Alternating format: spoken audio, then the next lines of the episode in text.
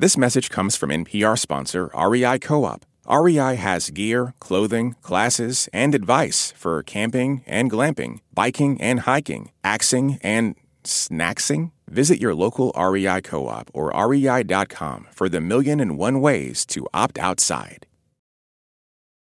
A quick heads up before we get started. This episode contains some strong language, including a racial slur and mention of suicide.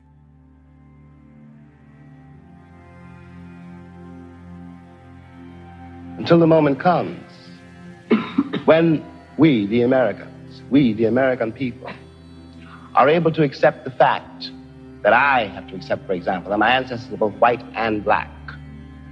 That on that continent we are trying to forge a new identity for which we need each other. Until this moment, there is scarcely any hope for the American dream. Because the people who are denied participation in it, by their very presence, will wreck it. And if that happens, it's a very grave moment for the West. Thank you.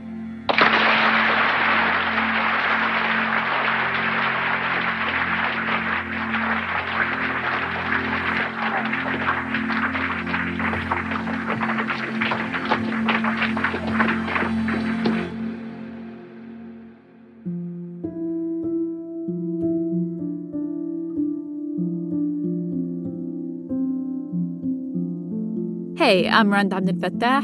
I'm Ramtin Arablouei. And this week on Throughline from NPR, we'd like to revisit an episode we think is timely The Shadow of James Baldwin.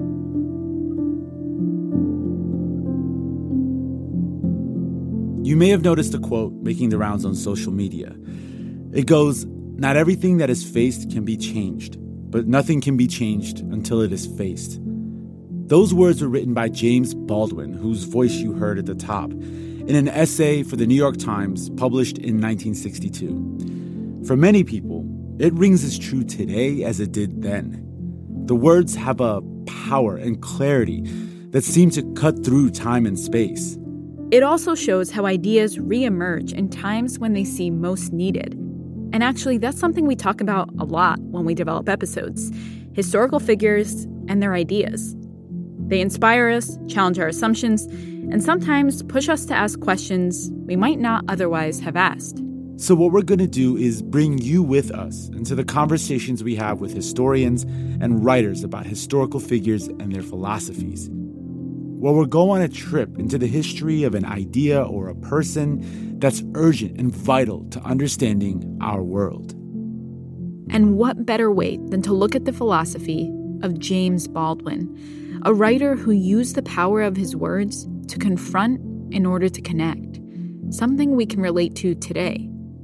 Baldwin was an insightful commentator on Black identity, American democracy, and racism. He saw something deep and ugly and stubborn in American culture, and he never hesitated to call it by its name, to bear witness, regardless of what it cost him.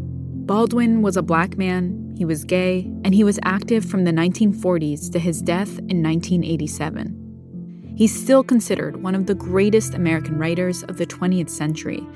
His story is amazing, but that isn't what we're going to focus on in this episode. We're going to meet someone who spent his career diving into the meaning and purpose of James Baldwin's work, of his ideas. Someone who can help us see the world through his eyes, so that maybe just maybe, we can gather a little more strength to face the things that must be changed in ourselves and our culture.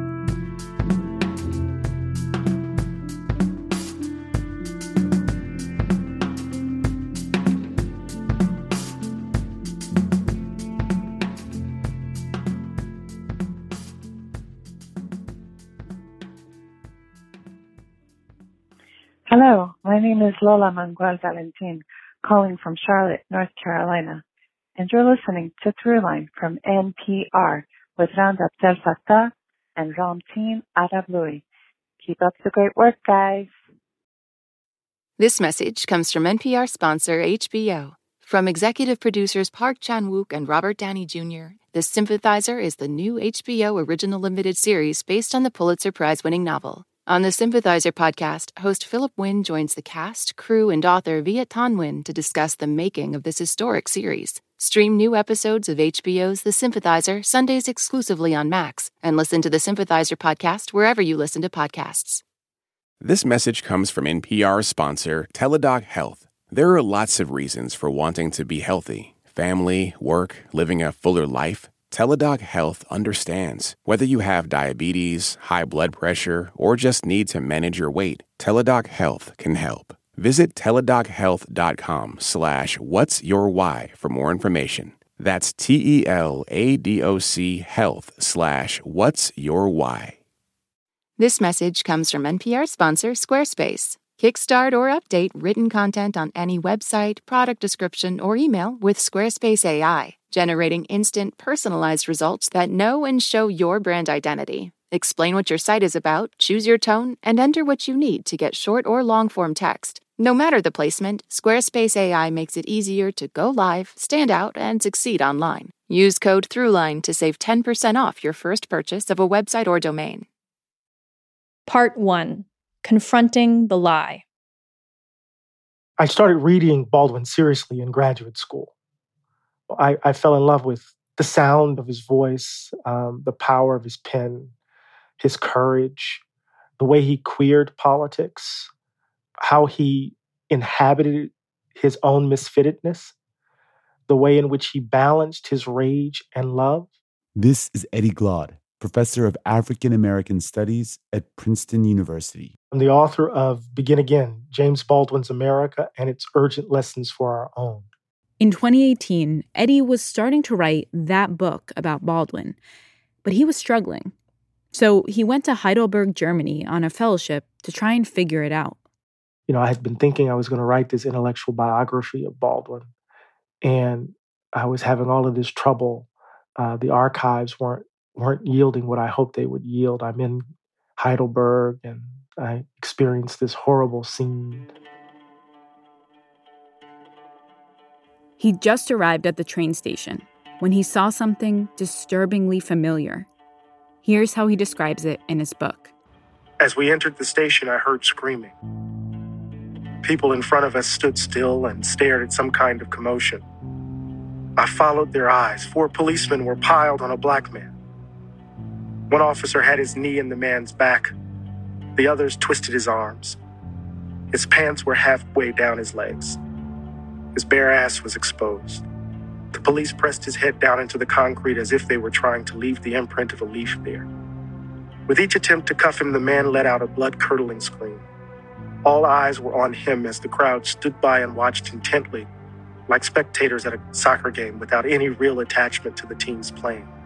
I watched them as they watched the police and the black man. Their faces revealed nothing. They were inscrutable, at least to me.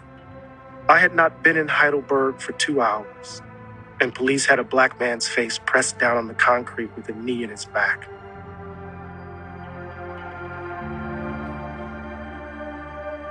The intensity of that scene snapped things into focus for Eddie. He wasn't going to write an intellectual history of James Baldwin as he had originally planned. He was going to try and write with Baldwin, to try to put him in a deeper, more philosophical context and understand what his work offers us in our world. He went back to his room and the words just started pouring out.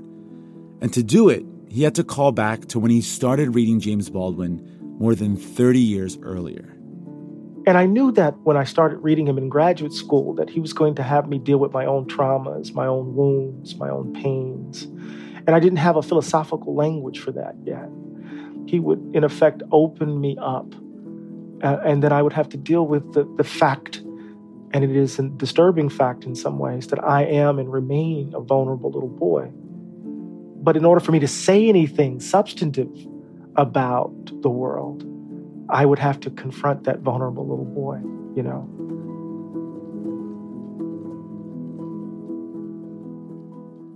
So, just to establish, who was James Baldwin? He's this child of Harlem, not Sugar Hill Harlem, but, you know, the ghetto of Harlem, mm. born in August of 1924, who had stories dancing around in his head, who was misfitted and the like, but whose mind was was unbounded by by mm. his circumstance and his environment. Mm. Yet he had to fight and work desperately to hold off what the world said about him in all of its ugliness. Mm. And he willed himself into becoming one of America's most amazing and accomplished writers. I think he's this mixture of Henry James, Malcolm X, and Freud. You know, this, you know, this um, his his writing demands a kind of deep sea dive. You know, he believes in the Socratic dictum that the unexamined life is not worth living. Before we can say anything, you know, about the world we inhabit, uh, we need to say something about ourselves because the messiness of the world is actually a reflection of the messiness of our interior lives. So there's a kind of demand for self examination. That's part of the dilemma of being an American Negro. That one is a little bit colored and a little bit white. And not only in terms, in physical terms, but in the head and in the heart. And there are days, this is one of them, when you wonder what your role is in this country and what your future is in it. To my mind, he is perhaps the most insightful critic of American democracy and race we've ever produced. I'm terrified at the moral apathy, the death of the heart, which is happening in my country. These people have deluded themselves for so long, they really don't think I'm human. And this means that they have become, in themselves, moral monsters.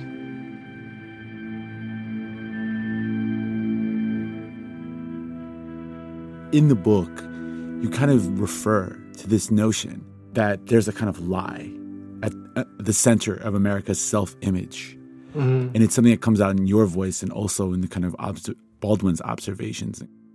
What is that lie? And, and what, how does it apply today? Yeah, so the lie is what I call the value gap. And that is the belief that white people matter more than others. Hmm. And that belief evidences itself in our dispositions, our, our habits, our practices, our social and political and economic arrangements. And they're protected by the lies we tell ourselves.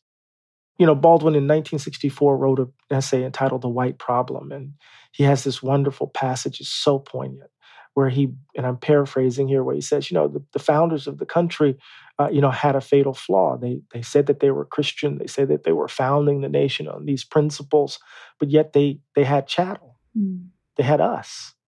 And in order to justify the role that these chattel played in their lives, they had to basically say that these men and women were not human beings.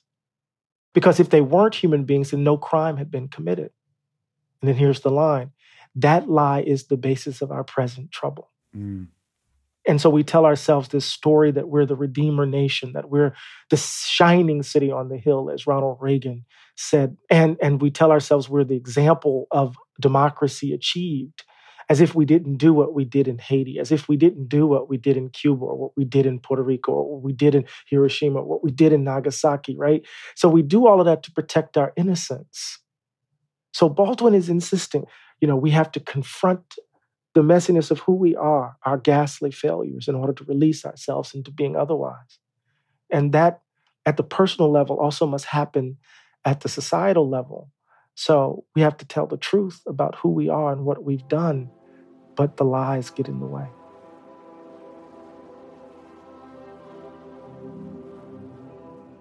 You know, those lies that as you say, we tell ourselves personally and socially, like as a society, we tell ourselves.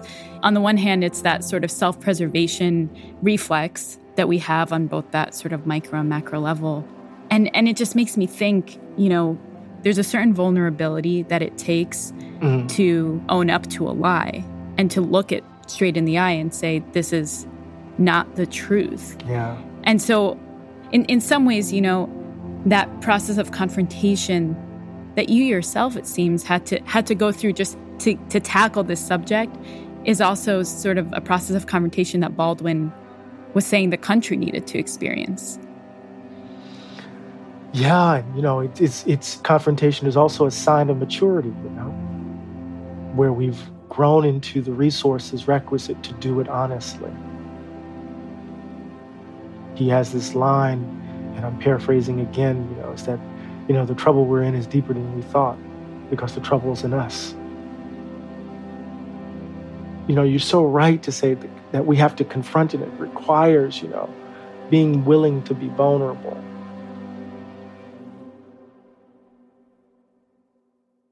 There is this personal versus systemic tension in, in Baldwin's writings, um, mm-hmm. in, in, that he deeply reflects on the personal impacts that America as a country has had on individual people in terms of what it does to their self confidence, and and that actually brings me to one of the quotes from your book that really really stuck with me.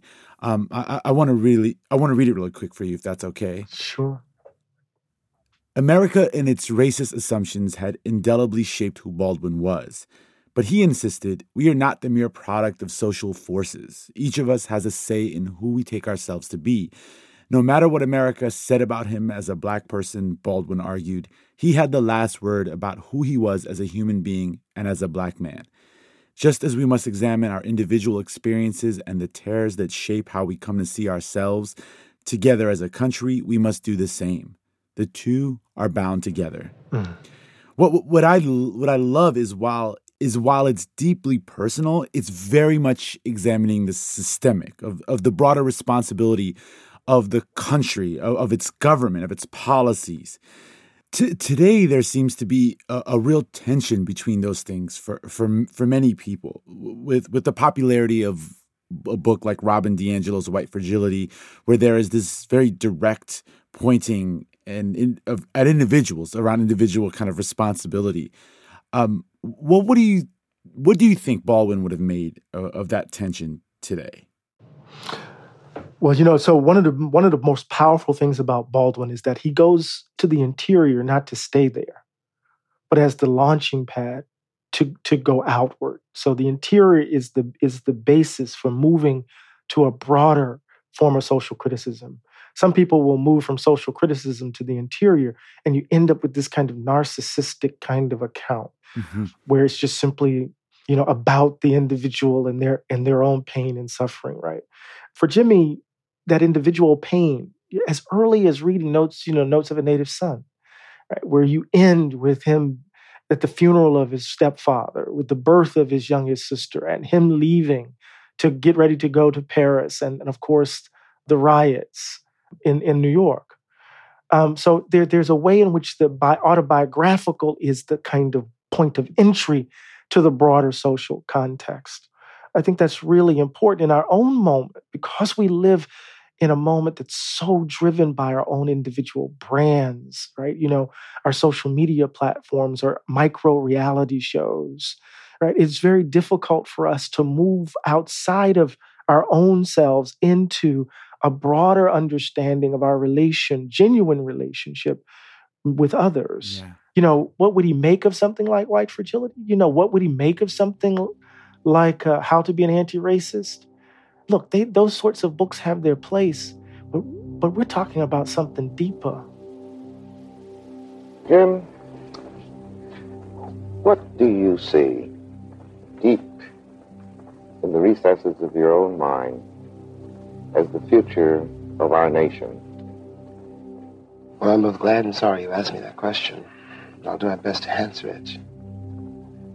I can't be a pessimist because I'm alive. To be a pessimist means that you have agreed that human life is an academic matter. When Jimmy says choose life, don't wallow in the illusion, don't settle for safety. That's not about a how to manual. That's not about a corporate strategy for dealing with difference in your midst. The point here is to choose life is a deeper existential question about who do you take yourself to be. Now, the artist, no matter how he sounds, is by definition a religious man, believing that we can create and transcend all our gods. That it is entirely up to us It is the work of human beings to make the world more human. We travel and we move around the surfaces right? because we're afraid of what's in the dark cellar. We don't want to look the terror squarely in the face. But you know, America's like Never Never Land. You know, we all want to be lost boys and girls where we don't want to be responsible or accountable. We rather be safe and secure in our innocence. One of the things which most afflicts this country is that white people don't know who they are where they come from. And that's why you think I'm a problem. But I am not the problem. Your history is. And as long as you pretend you don't know your history, you're going to be the prisoner of it. And you know, it's that moment in Baldwin's The Fire Next Time where he says, people either don't know or they don't want to admit, in effect, what's happened to thousands of thousands of their countrymen. And he said, you can't be innocent in the face of that. Innocence is the crime. When, quote unquote, white people talk about progress in relationship to black people, all they are saying and all they can possibly mean by the word progress is how quickly and how thoroughly I become white. I don't want to become white. I want to grow up, and so should you. So America's not unique in its sins, right? We may be unique in, in the efficient way in which we deny them.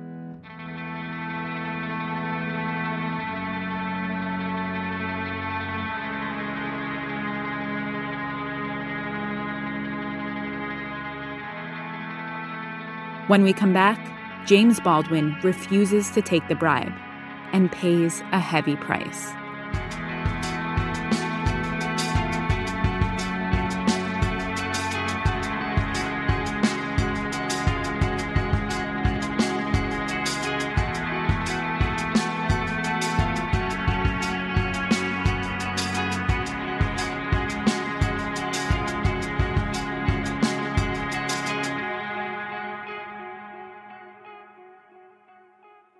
This is Charlene Reese from Mesquite, Texas, and you're listening to Throughline from NPR. We just want to take a moment to shout out our Throughline Plus subscribers. Thank you so much for your support. If you don't already know, subscribing to Throughline Plus means you get to listen to our show without any sponsor breaks. And you also get access to special bonus episodes where we take you behind the scenes, introduce you to our amazing producers, and tell you about how we make the show. To get these awesome benefits and support our work here at NPR, head over to plus.npr.org slash throughline.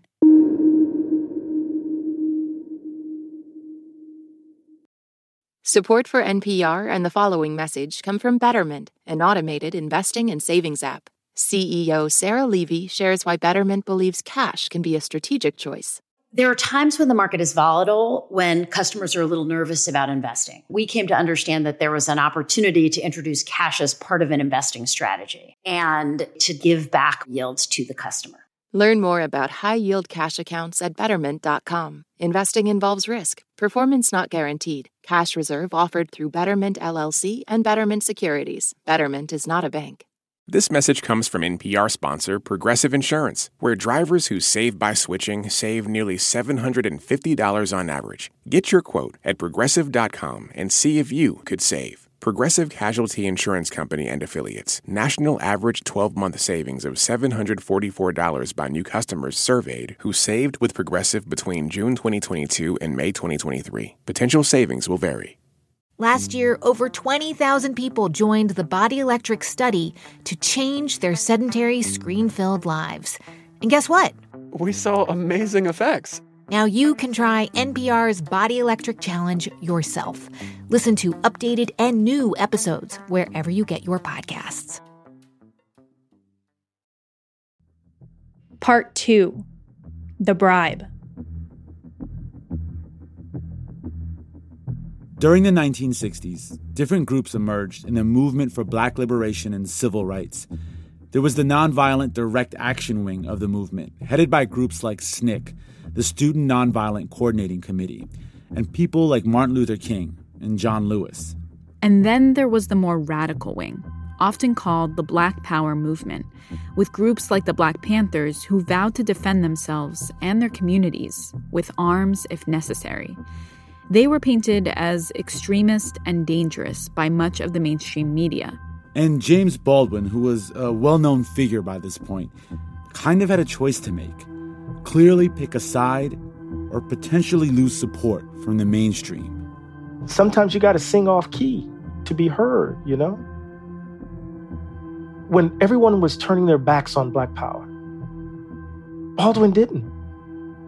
And he knew the cost. He should have won a Nobel a long time ago. Mm-hmm. He knew the cost. If we were Irish, if we were Jewish, if we were Poles, if we had, in fact, in your mind, a frame of reference, our heroes would be your heroes too. Nat Turner would be a hero for you instead of a threat. Malcolm X might still be alive. He turned his back on the New York intellectuals, all of those white writers, the chattering classes of New York that gave him the platform, that projected him out. He turned his back on them. But you know, when the Israelis pick up guns, or the Poles, or the Irish, or any white man in the world says, Give me liberty or give me death, the entire white world applauds. When a black man says exactly the same thing, word for word, he is judged a criminal and treated like one, and everything possible is done to make an example of this bad nigger so there won't be any more like him.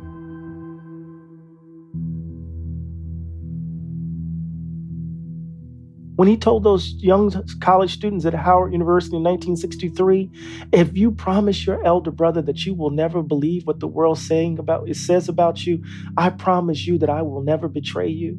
And even when they question his manhood, his sexuality, right, his dedication to black folk, he never betrayed them. Mm. Right, that doesn't mean he wasn't critical.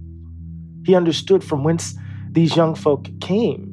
And he was trying to tell a story about how they how their eyes darkened, how these once holy fools who risked all everything yeah. To transform the country in the bowels of the South as they organized nonviolently. These same children were now screaming black power and burning cities down.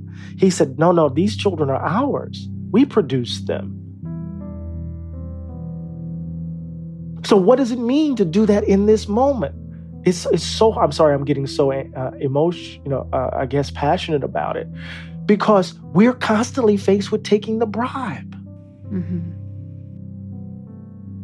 Jimmy, he could have taken the bribe. And what is the bribe? The bribe is your silence. The bribe is, you know, just pursue your craft and make your money. The bribe is to adjust yourself to injustice. And then, in the context of the world in which we inhabit, that bribe involves the deformation of attention. Right? So we don't we, so we start producing work that doesn't capture folks' attention. It actually becomes a part of this white noise that that leaves folks' eyes blank, right? It's not mm. doesn't force them to do much. I'm yeah. sorry.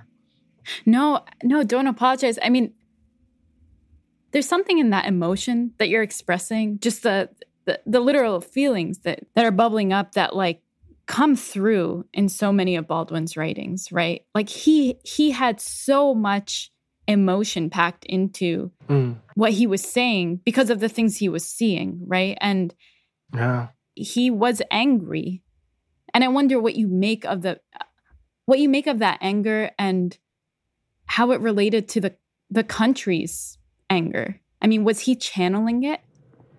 You know, in an interview in 1968 in Esquire, the reporter is asking him, "How do we get black people to cool it?" He says, "It's not for them to get. It's not for us to cool."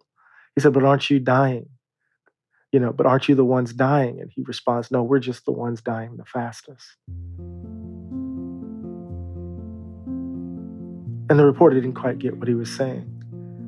Um, we tend to think of the Black Power movement and the Civil Rights movement as if they were wholly separate, as if the people who inhabited Black Power, who advocated for Black Power, weren't at some point risking their lives just a few years earlier engaged in nonviolent protest in Selma.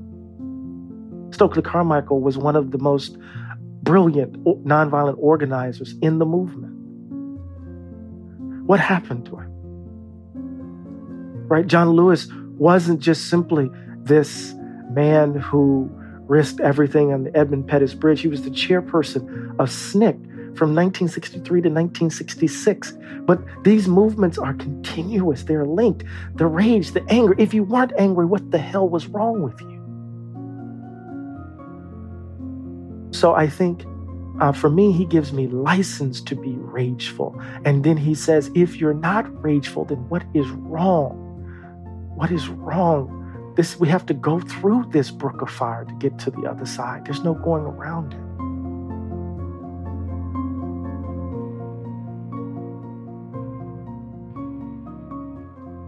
Throughout the book, just to follow up on that, there is this feeling that while he holds that rage, as you just said, he's also capable of simultaneously understanding that the white citizens of the United States who are responsible for the state of uh, play a major role and responsible for the state of racism and the system in America. He also holds a deep love for, and a, a, sense of uh, brotherhood and sisterhood for those people. And do you think part of the reason he was able to do that so well, beyond just his ability to write and think, was that he was a witness and not necessarily a participant in the sense that he wasn't an activist. He intentionally chose to be a witness, to bear witness, to document in a lot of ways uh, what he was seeing.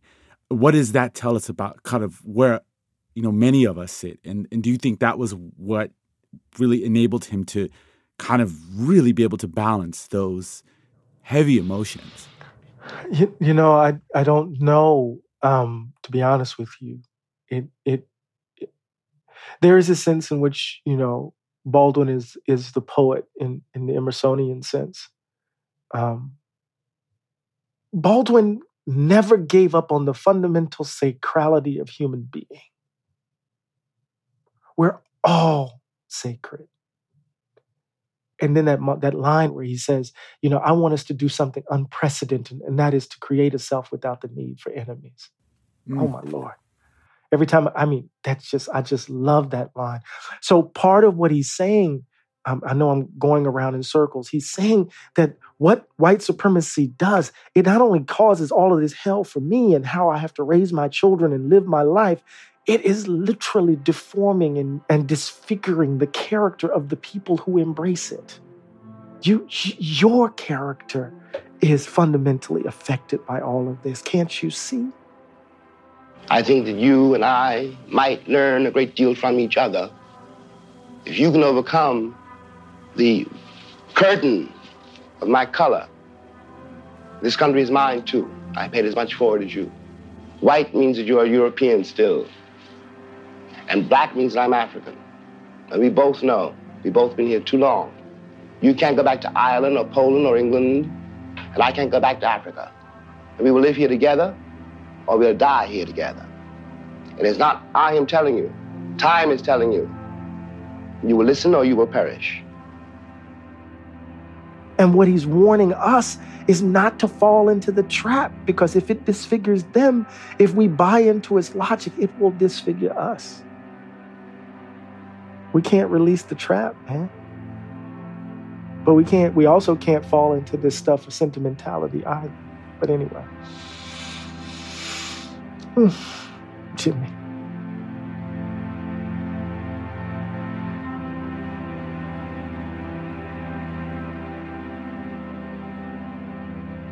What James Baldwin can teach us about dealing with our loneliness when we come back.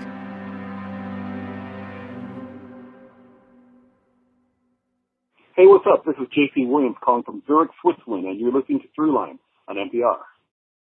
This message comes from NPR sponsor Progressive Insurance, where drivers who switch could save hundreds on car insurance. Get your quote at progressive.com today. Progressive Casualty Insurance Company and Affiliates.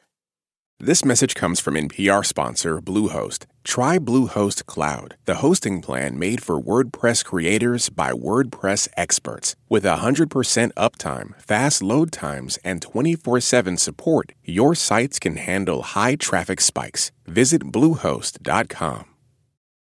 Part 3 The Elsewheres. Throughout his life, James Baldwin felt the solitude of being an outsider. He was a nomad, spending many years living abroad in France and other parts of Europe. And whether it was because of the color of his skin, his sexuality, or his fiercely independent thinking, he could never escape being alone. And the more successful he became as a writer, the more the loneliness followed him. You know, the first thing I would say is that fame is a motherfucker. You know? But I chose the photo, um, the image uh, for the for the cover precisely for this reason. It is uh, it comes from Sedat Pakay's haunting and beautiful uh, short film uh, from another place, and he's sitting in uh, an old tea house uh, in Bebek in Istanbul, and in the film, he's surrounded by people, but his eyes betray the company. Mm-hmm. He's looking elsewhere. Uh, he's in a fragile place in that moment in his life, even though he's in, in the company of others. Loneliness is his companion because he has to get his work done. Mm-hmm. But I also say that you know we have to find our elsewheres um, that doesn't mean we have to retreat to some other country, but we certainly have to uh, find communities of love, people, you know, who allow us to laugh full belly laughs, uh, to rage, to be quirky, uh, to be ourselves without cost. That people who hold us to account. We have to find the way to create the distance from the status quo so that we can develop resources to say no to the bribe as it comes to us over and over again. So we avoid not necessarily the existential condition of loneliness uh, per se, because it is, how can I say this? What I've chosen to do with my life is by definition, by definition, requires solitude. It requires a kind of loneliness especially when people want you to sing in the chorus and you think what they're singing is wrong. I experienced that over t- from 2008 to 2016 with the Obama administration, uh, but that's another story. Um, but well, finding, tell, tell, us more. What, what, what? No, in Democracy in Black, I was I was really critical of the Obama administration. I wanted him to do more, and you know, people were many people were delighted to get invitations to the White House, and they were delighted by the symbolism of a Black president. And I was more distraught by what was happening to Black communities. And so I wrote a book and called him a confidence man in, in the line of Melville. I'm still I'm still not living that one down, along with some other things I wrote. But how can if you're going to speak the truth, if you're going to bear witness and make the suffering real, you're going to risk loneliness. But in the midst of it all, you have to find a community of love that will love you to death no matter your faults, who will give you the space to replenish so that you can join the fight again. You know what I love about the way that you're that you're talking about um, James Baldwin is, or or Jimmy. You referred to him as Jimmy a few times. Um, is this sense of intimacy I feel listening to you talk about him that that you almost know him. I mean, do you feel that? Do, I mean, he his his words resonate so much today um, as as you're as you're repeating them back to us. I mean, do you feel that he is his message and his ideas, you know, apply just as much today as they did then? Oh yeah, he got to the heart of the matter. You know, I call him Jimmy because his closest friends called him Jimmy, and even though I never got to know him, I I feel like, you know, he walks with me. He has been constantly present. I mean, I could talk about images flitting by from the side of my eye when I'm writing, or uh, when someone would show up in the middle of, of a lull and give me an interview that would suddenly take me in a different direction or you know a mistake being caught it's like he was editing the book as i was writing it it was it was it was wild um, all that to say is that that's my personal journey but Um, because he's the most, it's like reading de Tocqueville on American democracy. You go, wow, this man really got us. When you read Jimmy on American democracy and race, it's like that. It cuts even deeper. He got us. He, under, he understands the contradiction at the heart of the country.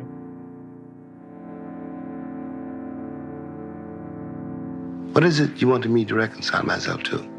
I was born here almost 60 years ago. I'm not going to live another 60 years. You've always told me it takes time. It has taken my father's time, my mother's time, my uncle's time, my brother's and my sister's time, my nieces and my nephew's time. How much time do you want for your progress? Did he come come out of the civil rights movement feeling hopeful? Because I I I look at the moment that we're in now and the, and there's a lot of potential for change. Mm. There's a lot of potential for a real kind of awareness, a reckoning with our history. But there's also a potential for things to continue yeah. yeah. as they've been.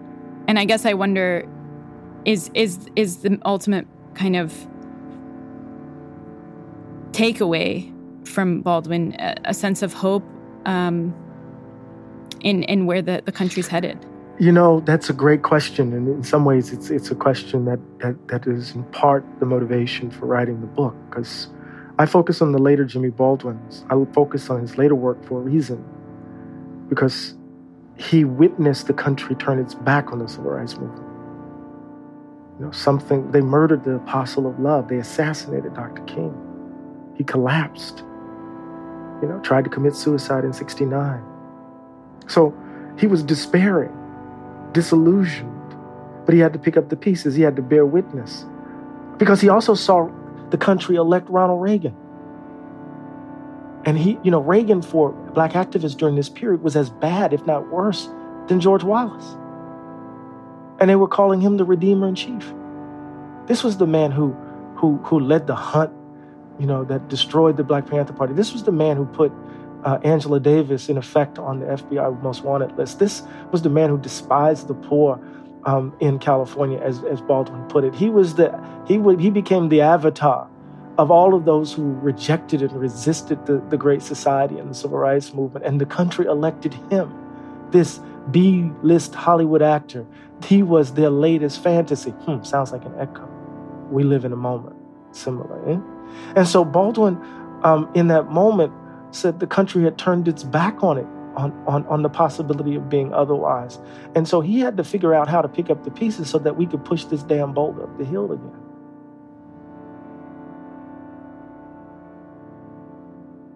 In 1970, an ebony interviewer came to Istanbul while Baldwin was trying to pick up the pieces and working on No Name in the Street.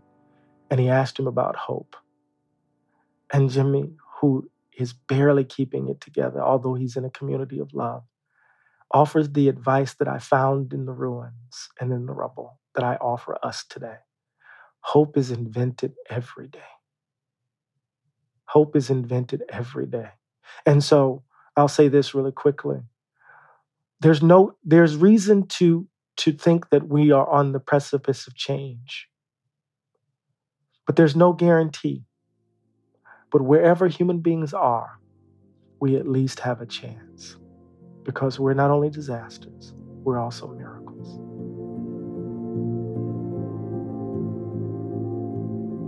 We have to dare everything right now. Um, we have to try to be otherwise. We have to risk everything to be otherwise. We have to figure out how to be together differently. I don't want to see another generation of Americans having to bear the burden of this lie to, to use a uh, um, an image that Baldwin used. You know, we're all midwives trying to give birth to a new America. In the past, every time we came to the moment in which the new America could be born, white supremacy was the umbilical cord wrapped around the baby's neck. And we let it snuff the life out of it. Let's be better midwives as we try to be better people. This is the demand that the artist makes of his society, which society inevitably, unfailingly, and always resists.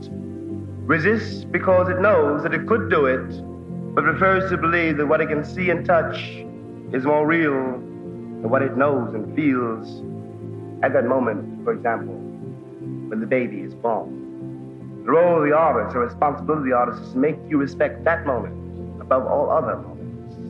To recognize that there is nothing under heaven, no creed and no flag, and no cause, more important than the single human life.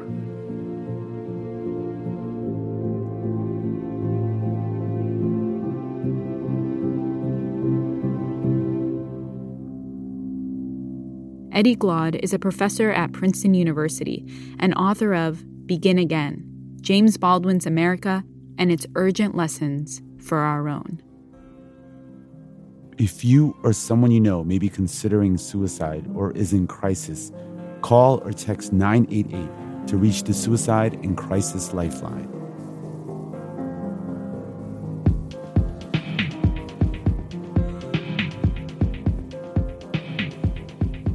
That's it for this week's show.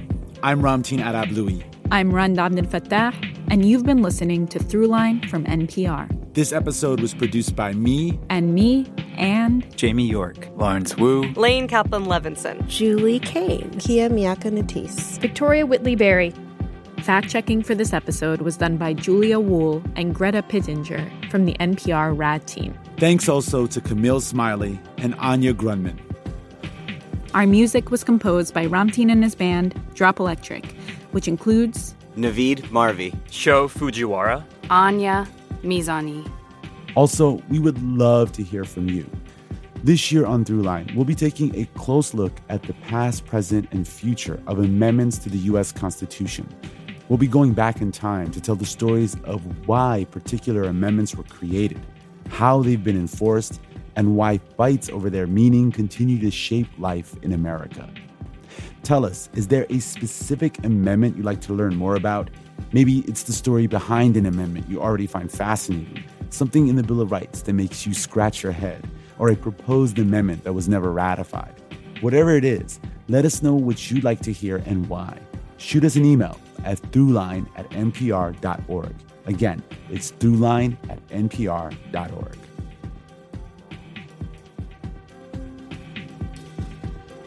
Thanks for listening.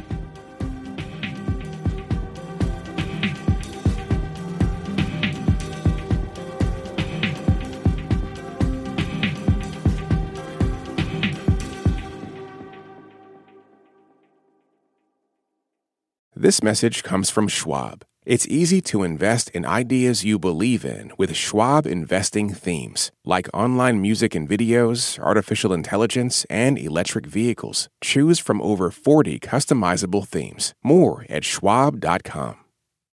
This message comes from NPR sponsor Capella University. With Capella's FlexPath learning format, you can earn your degree online at your own pace and get support from people who care about your success. Imagine your future differently at capella.edu. All that sitting and swiping, your body is adapting to your technology. Learn how and what you can do about it. I really felt like the cloud in my brain kind of dissipated. Once I started realizing what a difference these little breaks were making, there's no turning back for me. Take NPR's Body Electric Challenge. Listen to the series wherever you get your podcasts.